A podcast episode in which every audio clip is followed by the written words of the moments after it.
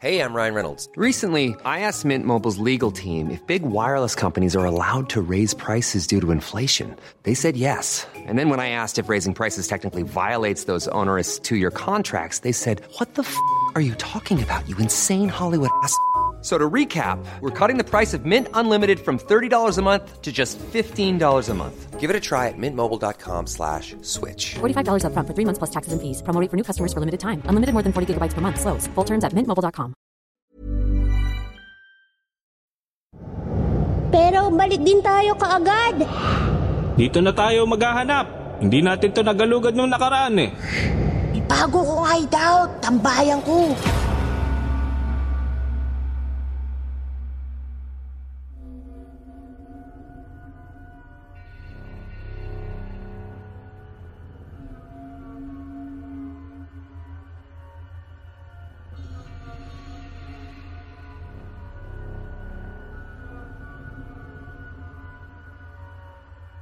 Magandang araw po sa lahat ng mga bumubuo ng kwentong takip silim at sityo bangungot. Magandang araw din po sa inyo, Miss Anne. Matagal ko nang nais magpadala ng kwento sa channel ninyo. Dahil matagal niyo na po akong avid listener. Kung hindi lang busy, baka marami na akong kwentong naipadala.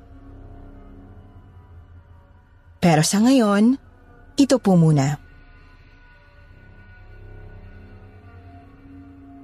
Itago niyo na lang po ako sa pangalang Jerlyn. 28 years old. May asawa at anak. Elementary teacher po ako sa isang paaralan dito sa Quezon City. Matagal na pong nangyari itong karanasan na ikukwento ko. Year 2002 po noon. At 7 years old lang po ako. To be honest, hindi ko po naisip noon na nakakatakot pala itong experience na ito. Kung hindi pa naikwento sa akin ng parents ko ang tunay na nangyari noong tumuntong na ako ng high school, hindi pa po ako kikilabutan sa sarili kong karanasan. Bago po kami lumipat sa Maynila noong mag-high school ako, sa malayong bayan ng Rizal po kami unang nakatira. Liblib ang bayan kaya payapa at tahimik ang lugar namin. Malapit sa Laguna Lake. At mayaman sa iba't ibang puno ang kinaroroon na naming barangay. Malawak din ang laruan namin. Lalo na kapag summer dahil bumababa ang tubig sa lawa. Noong bata pa po ako, may kalaro akong bata na matanda lang sa akin ng ilang taon. Kung hindi ako nagkakamali, nine years old na siya. Sinunoy. Kapit-bahay po namin siya pero apat na bakuran ang layo mula sa amin. Dahil malayo sa lugar namin ang ibang mga kalaro ang bata, madalas na kami lang ang nagkikita tuwing tanghali. Sa hapon hanggang gabi naman, kasama na namin ang iba pa sa pantalan para doon naman maglaro. Madalas akong sabihan nila nanay at tatay noon na mag-iingat kapag kasama ko si Nunoy. Dahil sobrang likot daw ng batang yon. Totoo naman po. Kapag napapanood ko nga po noon yung palabas na Tom Sawyer, si Nunoy ang naaalala ko. Adventurous kasi siya. Mahilig magpalipad ng saranggola. Mahilig lumangoy sa lawa. Mahilig umakyat sa mga puno. At mahilig tumuklas ng mga bagay-bagay na kadalasan ay nagiging dahilan ng pilay niya sa katawan. Isang beses, dinatnan ko siyang may kung anong ginagawa sa taas ng puno ng akasya.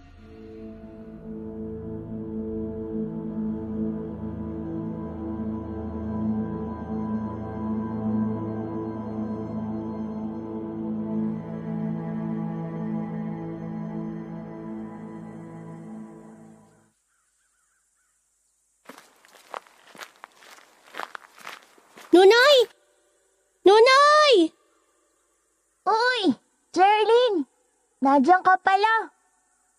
Anong ginagawa mo dyan sa taas ng puno? Gumagawa ako ng treehouse eh. Treehouse? Nakakatakot naman dyan. Kapag gawa na, akyat ka rito. Ayoko. Baka mahulog ako. Natatakot kang mahulog. Siyempre. Ang taas kaya niyan. Mababa lang to. Mas mataas pa nga mga inaakyat ko eh. Ikaw yun. Sanay ka na eh. Teka, baba ako dyan. Mabuti na din dumating ka.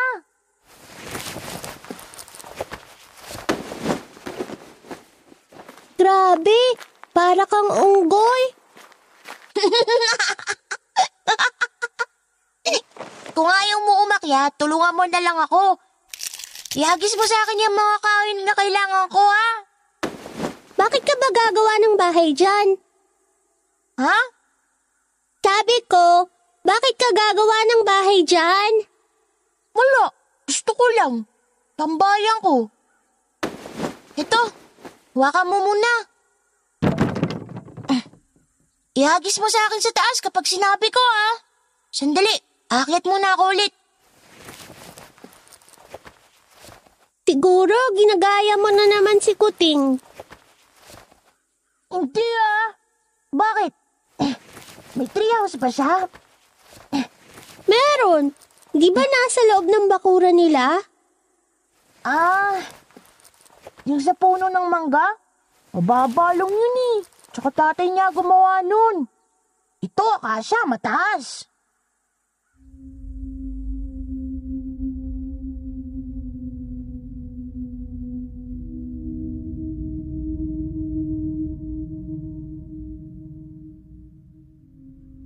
Sa totoo lang po, Miss Anne, hindi ko pa nakikita kung paano umakyat sa puno si Nunoy noon. Kaya, nang unang beses ko siyang makita na bumaba mula sa mataas na sanga, ako mismo ang natatakot para sa kanya. Dahil sa bilis ng pagpanaog niya rito. Pero nang umakyat siya uli, namanghapo ako. Kung gaano kasi siya kabilis na kababa, ganoon din siya kabilis na kaakyat uli.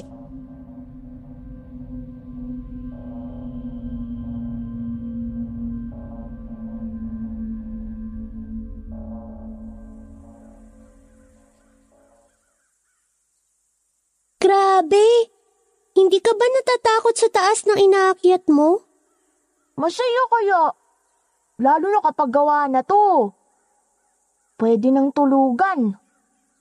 Eh, nakakatakot naman. Mamaya mahulog ka pa dyan eh. Hindi yan. Sabi ni nanay, sa unggoy raw ako pinagli. Akin na, agis mo na dito yan, Jerlyn. Okay, saluhin mo. Eh, di ba? Puno ni Mang Kalito. Paano kapag pinatanggal niya yan? Eh di lipat naman sa iba. Hanap ako ng bagong hideout. Eh, ayan. Tapos na. Ano? Akit ka ba rito? Ayoko. Bahala ka dyan.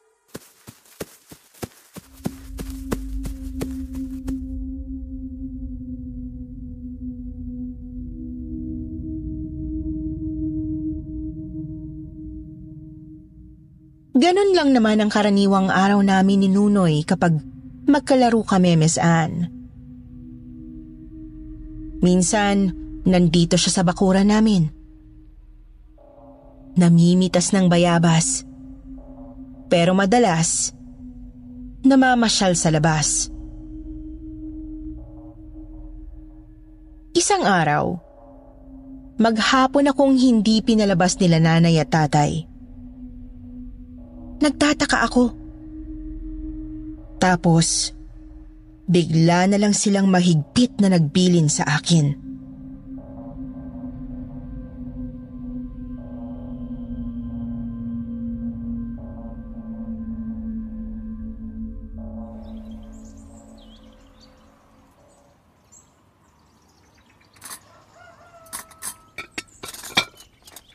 Jerlyn, huwag ka munang lalabas ha. Po? Bakit po, tay?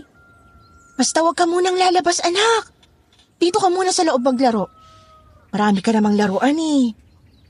Aalis kayo ni tatay? Hindi. Si tatay mo papasok na sa trabaho yan. Mamayang hapon. Pwede? Di rin anak. Basta huwag ka munang lalabas. Kung gusto mo maglaro, dyan lang sa bakuran. Pero dapat nakabantay ang nanay mo ha. Sige po. Okay lang po maglaro din dito si Nunoy? Ay naku, Jerlyn anak. Sigurado, hindi rin palalabasin ng nanay at tatay niya yun. Bakit naman po? Meron kasing nangunguha ng bata. Nagbabaliw-baliwan lang daw. Pero kapag nakakita ng bata sa kalye, biglang dinadampot. Sige ka, baka mamaya makuha ka. Hindi ka na makakauwi. Totoo po ba yun? May nangunguha ng bata? Meron! Kaya makinig ka sa amin ng tatay mo.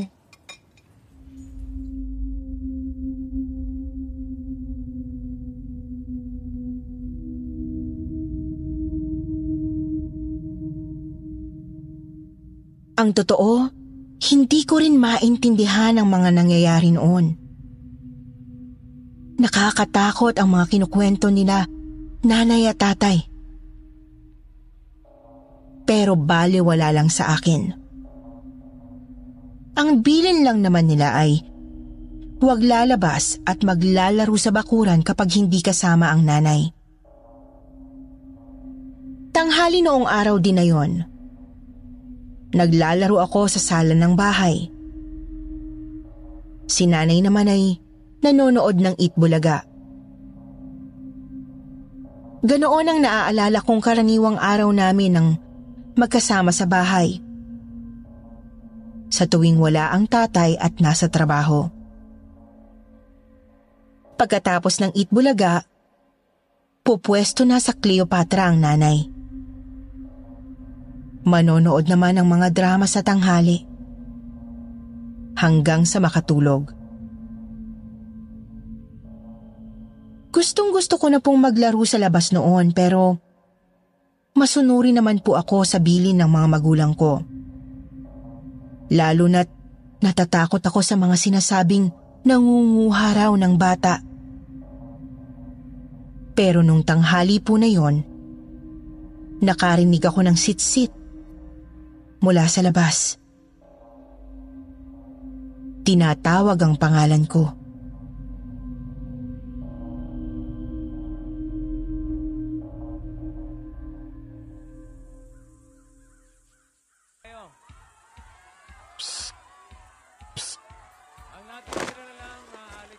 May sumisit-sit ba?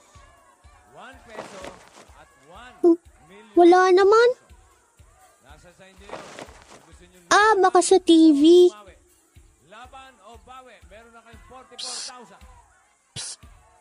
Charlene! Saan ba yun? Nunoy? Tara dito! Uy, Nunoy! Bakit ka nasa labas? Sama ka sa akin. May papakita ako sa'yo, dali! Eh, bawal akong lumabas eh. Oh? Bakit? May nangunguha raw ng bata, sabi ng tatay. Bakit ikaw? Hindi ka ba binabawalan lumabas? Hindi naman, huwag ka maniwala ron. Tinatakot ka lang nila. Eh, baka mapagalitan ako eh. Sayang naman, may papakita pa naman ako sa'yo eh. Ano ba yung ipapakita mo? May bago kong hideout. Tambayan ko. Bakit? Siguro pinatanggal ni Mang Kaloy yung treehouse mo, no? Hindi ah. Nakakita lang ako ng mas magandang tambayan. Saan? Sama ka na lang sa akin.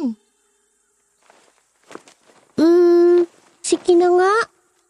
Pero balik din tayo kaagad. Baka hanapin ako ni nanay kapag nagising. Yari ako. Yes! Tara na!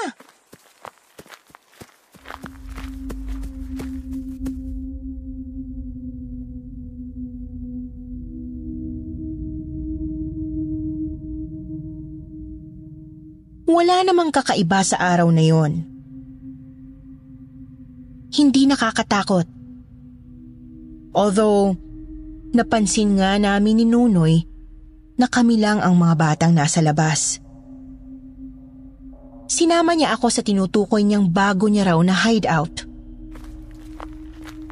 Masukal ang damuhang dinaanan namin. Malayo sa mga kabahayan. Nagulat ako nang biglang bumaba si Nunoy sa isang tulay na kahoy na nagdudugtong sa malaking kanal na daluyan ng patubig. Sinundan ko lang siya. Hanggang sa marating ang sinasabing hideout.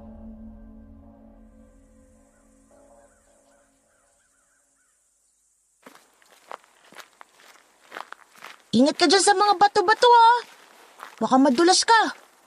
Sundan mo lang ako. Ang daming lamok. Grabe. Hindi yan mga lamok. Niknik tawag dyan. Ang daming niknik. Ay, huwag ka dyan sa madamo kasi dumaan. Mamaya matuklaw ka pa dyan ng ahas eh. Dito ka sa gilid. Eh, maraming bato dyan eh. Okay lang yan. Malapit naman na tayo sa hideout ko.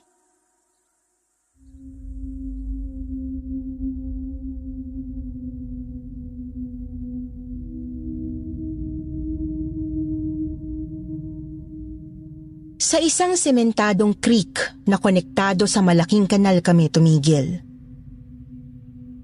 Reinforced concrete pipe daw ang tawag doon. Yung parang malaking tubo. Nagawa sa semento. Malaki-laki ang creek. Dahil doon din inaagos yung mga water lily mula sa lawa kapag panahon na maulan. Sinadyang lakihan para maiwasan ang pagbara sa mga ganong pagkakataon. Maliit lang ang espasyo pero nakakatayo naman kami ni Nunoy sa loob. Hindi rin masyadong madilim dahil tagusan naman ang pinanggagalingan ng liwanag. Nakaka-relax pa nga dahil dumadaan ang hangin mula sa lawa. Maginhawa sa pakiramdam at maganda ang tanawin. Doon na pinakita sa akin ni Nuno yung ginawa niyang sahig. Yari sa pinagtagpi-tagping kawayan. Pinagtali-tali. May maliit din na mga bangko at upuan. May mga chicherya siyang hinanda. Many of us have those stubborn pounds that seem impossible to lose, no matter how good we eat or how hard we work out. My solution is PlushCare. PlushCare is a leading telehealth provider with doctors who are there for you day and night to partner with you in your weight loss journey. They can prescribe FDA-approved weight loss medications like Wagovi and Zepbound for those who qualify. Plus, they accept most insurance plans. To get started, visit plushcare.com slash weight loss. That's plushcare.com slash weight loss. Burrow's furniture is built for the way you live. From ensuring easy assembly and disassembly to honoring highly requested new colors for their award-winning seating, they always have their customers in mind. Their modular seating is made out of durable materials to last and grow with you. And with Burrow, you always get fast, free shipping. Get up to 60% off during Burrow's Memorial Day sale at burrow.com slash ACAST. That's burrow.com slash ACAST. burrow.com slash ACAST. Tsampoy at mga pinitas na bayabas. Nandun din ang brick game niya.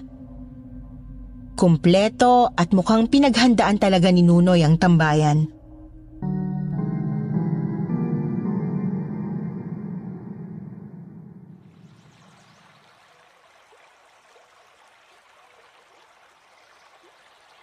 Ang ganda rito sa tambayan mo, Nunoy.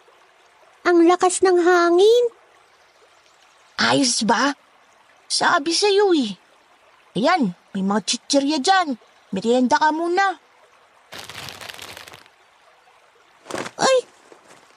Nawawala ipit ko. Saan napunta? Hindi ko alam eh. Kaya mo, hanapin ko mamaya. Pahinga muna tayo. Pagod eh. Paano mo nalaman ang lugar na to? Matagal na to. Dati, sila ko ting kasama ko dito eh. Kaso pag tag-ulan, tumataas yung tubig dito. Umaapaw. Buti nga, tag-araw ngayon eh.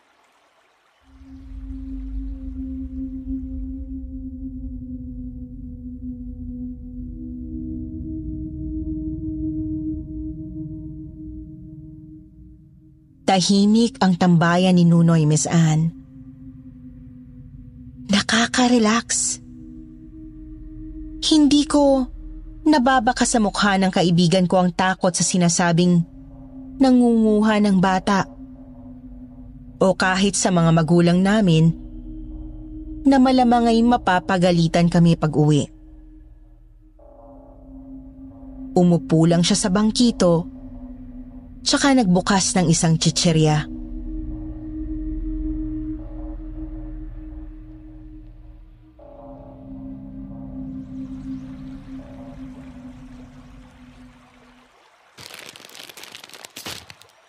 Uwi na tayo maya-maya. Bakit? Baka hanapin na tayo eh. Tumakas lang ako. Oh, ikaw bahala. Sabihin mo na lang kala nanay, nandito ako ah. Bakit? Hindi ka pa uuwi?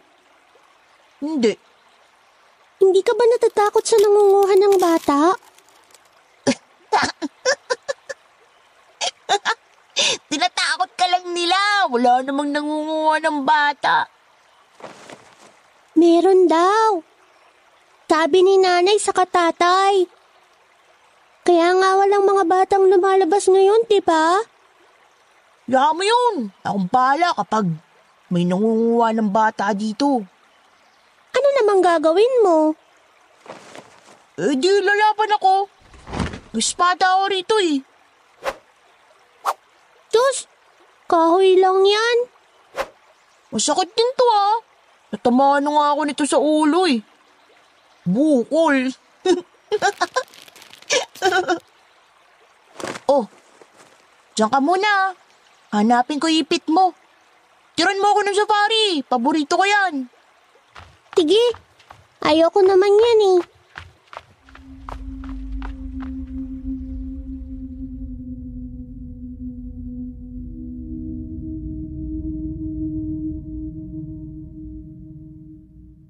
Habang nakikipagkwentuhan kay Nunoy, wala akong kamalay-malay na nag-aalala na pala sila nanay noon. Nalibang na rin kasi ako. Ang kwento sa akin ni nanay, nanlalamig na raw siya nung mga sandaling yon. Nanlalamig at nanlalambot ang tuhod sa takot.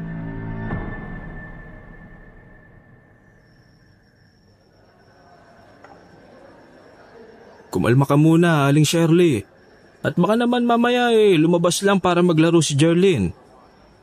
Eh, kaando. Kanina pa ho wala yung bata eh. Pinagbili na naman namin yun ho huwag siyang lalabas. Tsaka paano hindi ako mag-aalala?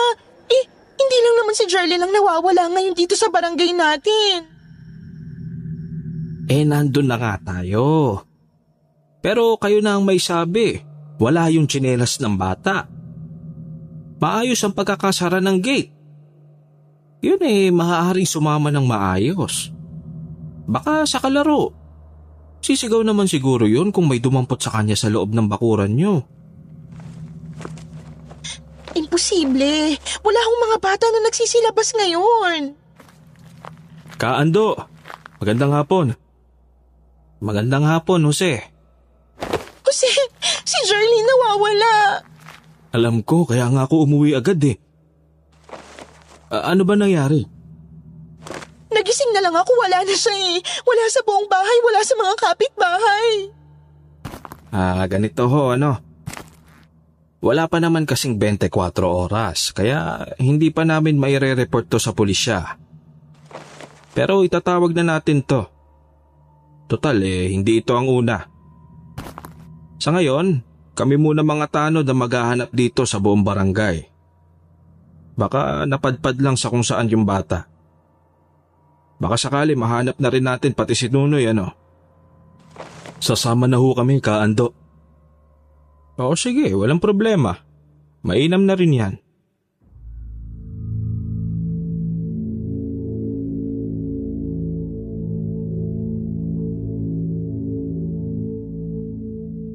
Mga sandaling yon, hindi ko rin alam na humingi na pala ng tulong sa mga tanod, si nanay at tatay. Sobrang dami raw naghahanap noon sa akin. At pati mga mangingisda ay kasama na rin nila. Pati raw mga magulang ni Nunoy nakikihanap na sa aming dalawa. Ang kwento sa akin ni nanay, hindi raw sila tumigil sa paghahanap kahit pa sumapit ang dilim. Lalo na nang mahanap nila sa damuhan ang isa sa mga ipit ko sa buhok.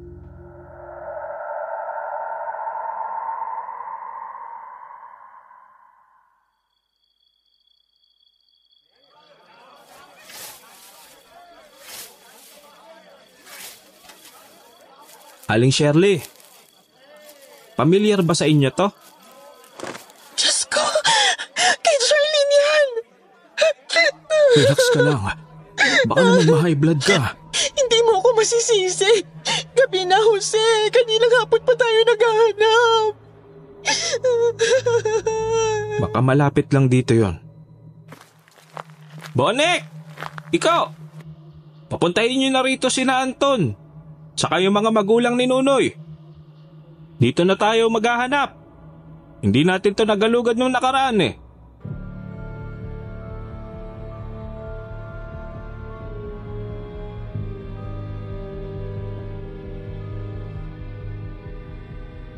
Matapos ang ilang oras ng pagagalugad sa nasabing lugar, kung saan nakita ang ipit ko.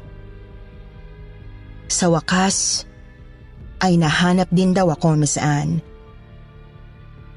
Si tatay raw mismo ang nakapansin sa akin sa creek. Sa totoo lang, noong mga sandaling yun daw po Miss Anne, ay inakala nilang bangkay na akong natagpuan. Dahil nakahandusay ako sa creek at walang kasama. Iyak daw ng iyak si nanay nang makita akong nakahiga sa pinagtagpi-tagping kawayan sa creek. Katabi ang mga chicherya at brick game ni Nunoy. Napanatag lang daw siya nang magising na ako. Akala raw talaga nila ay may nangyari ng masama sa akin.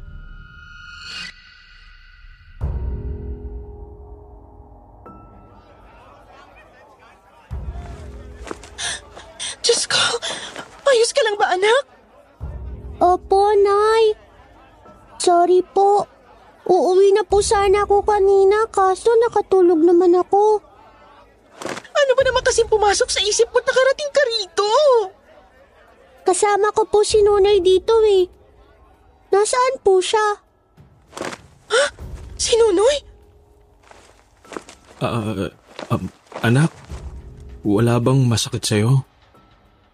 Wala naman po. Mabuti pa, Shirley. Dalin mo na si Jerlyn sa patrol. Magpahinga na kayo ron. Tutulong muna ako sa kanila. Nanay at tatay po ba ni Nunoy yon? Oo anak, hinahanap din nila si Nunoy. Bakit po hinahanap? Eh nandito lang po yun kanina. Hinahanap niya ipit ko. Sa, saka na namin ipapaliwanag sa'yo, anak. Sige na, Shirley. Sa patrol na kayo. Tutulong muna ako sa kanila. Nay? May nangyari po ba kay Nunoy? Hinahanap pa sa anak. Bakit sila nagkakagulo, Nay? Hindi ko rin alam anak eh. Mamaya, malalaman din natin sa tatay mo. Sumakay muna tayo sa patrol. Uminom ka ng tubig.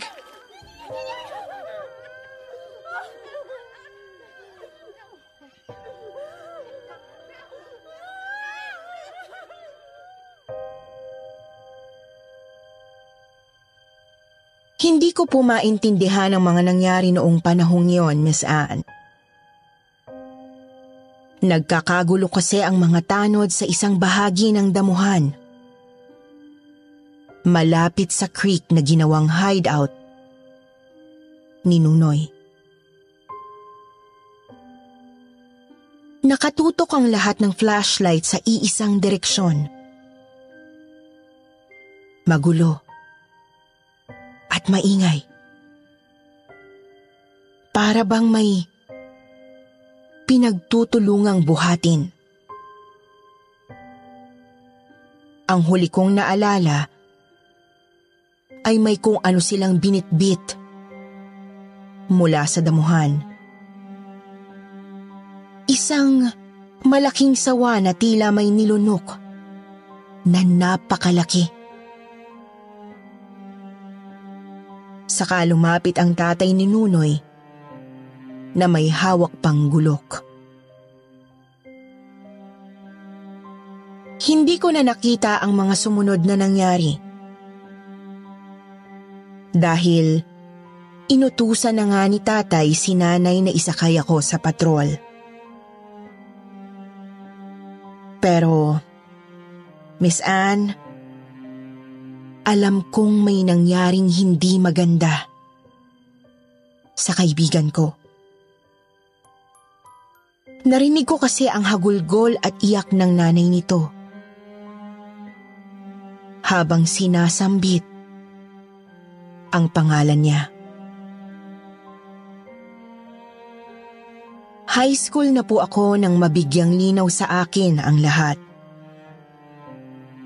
Noong araw pala na nawala ako, ay nauna munang mawala si Nunoy. Pinagbabawalan daw ako noon na lumabas. Dahil ang hinala ay mayroong mga kidnapper sa lugar namin. Kaya nga raw, gano'n na lang ang takot ni nanay at tatay nang ako naman ang mawala.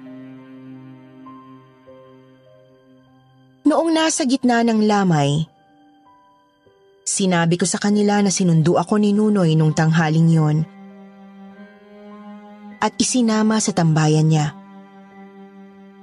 Pero hindi sila makapaniwala. Imposible raw. Dahil mahigit 24 oras nang nawawala si Nunoy noon. Kaya pala sumama ang mga magulang ni Nunoy sa paghahanap sa akin. Ay sa pagbabakasakali uli na mahanap din nila ang anak nila. At yung sawa pala na nahagilap sa damuhan noong araw na mahanap din ako sa creek ay ang mismong sawa na kumain sa aking kaibigan. At magdadalawang araw na raw na nasa loob ng tiyan ng malaking ahas na yon si Nunoy. Hindi lang daw kinuwento sa akin ni nanay at tatay. Dahil baka hindi maging maganda ang epekto sa akin ng pangyayari. Naging malaking palaisipan tuloy sa akin, Miss Anne. Ang detalye kung paanong nakasama ko pa si Nunoy noong mga sandaling nawala ako. Kung totoo man na mahigit 24 oras na siyang nawawala noon, posibleng kaluluwan na lang ang nakasama ko.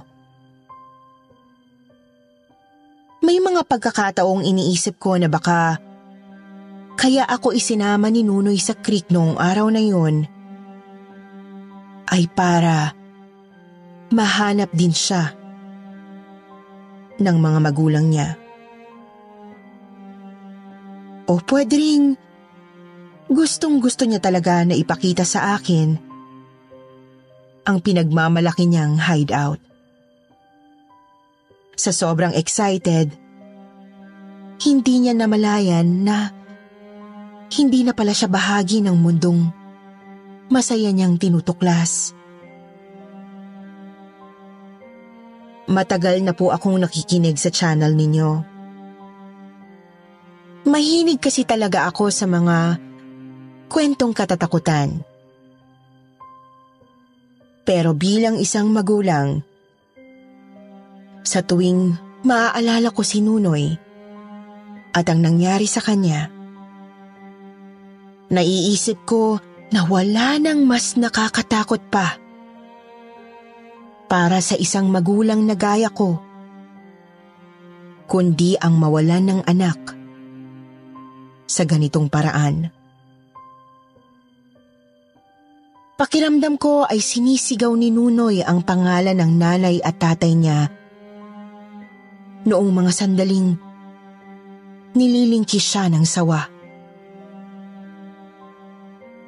Humihingi ng tulong habang ginagapos nito hanggang sa mawalan ng malay. At wala man lang nakarinig sa kanya. Wala man lang nakakita. Hanggang dito na lamang po ang kwento ko, Miss Anne. Maraming salamat po sa pagtampok nito sa inyong channel at sa lahat ng mga kasalukuyang nakikinig at sumusuporta sa kwentong takip silim. More power po sa inyo at sana'y hindi kayo maubusan ng kwento para sa aming mga taga-subaybay ninyo.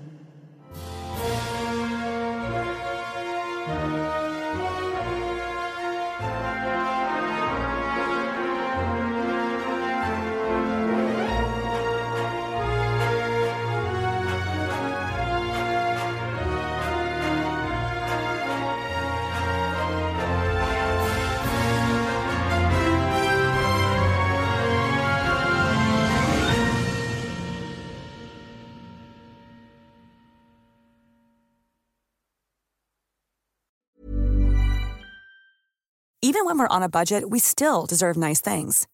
Quince is a place to scoop up stunning high-end goods for 50 to 80% less than similar brands. They have buttery soft cashmere sweaters starting at $50, luxurious Italian leather bags, and so much more. Plus, Quince only works with factories that use safe, ethical, and responsible manufacturing. Get the high-end goods you'll love without the high price tag with Quince. Go to quince.com/style for free shipping and 365-day returns.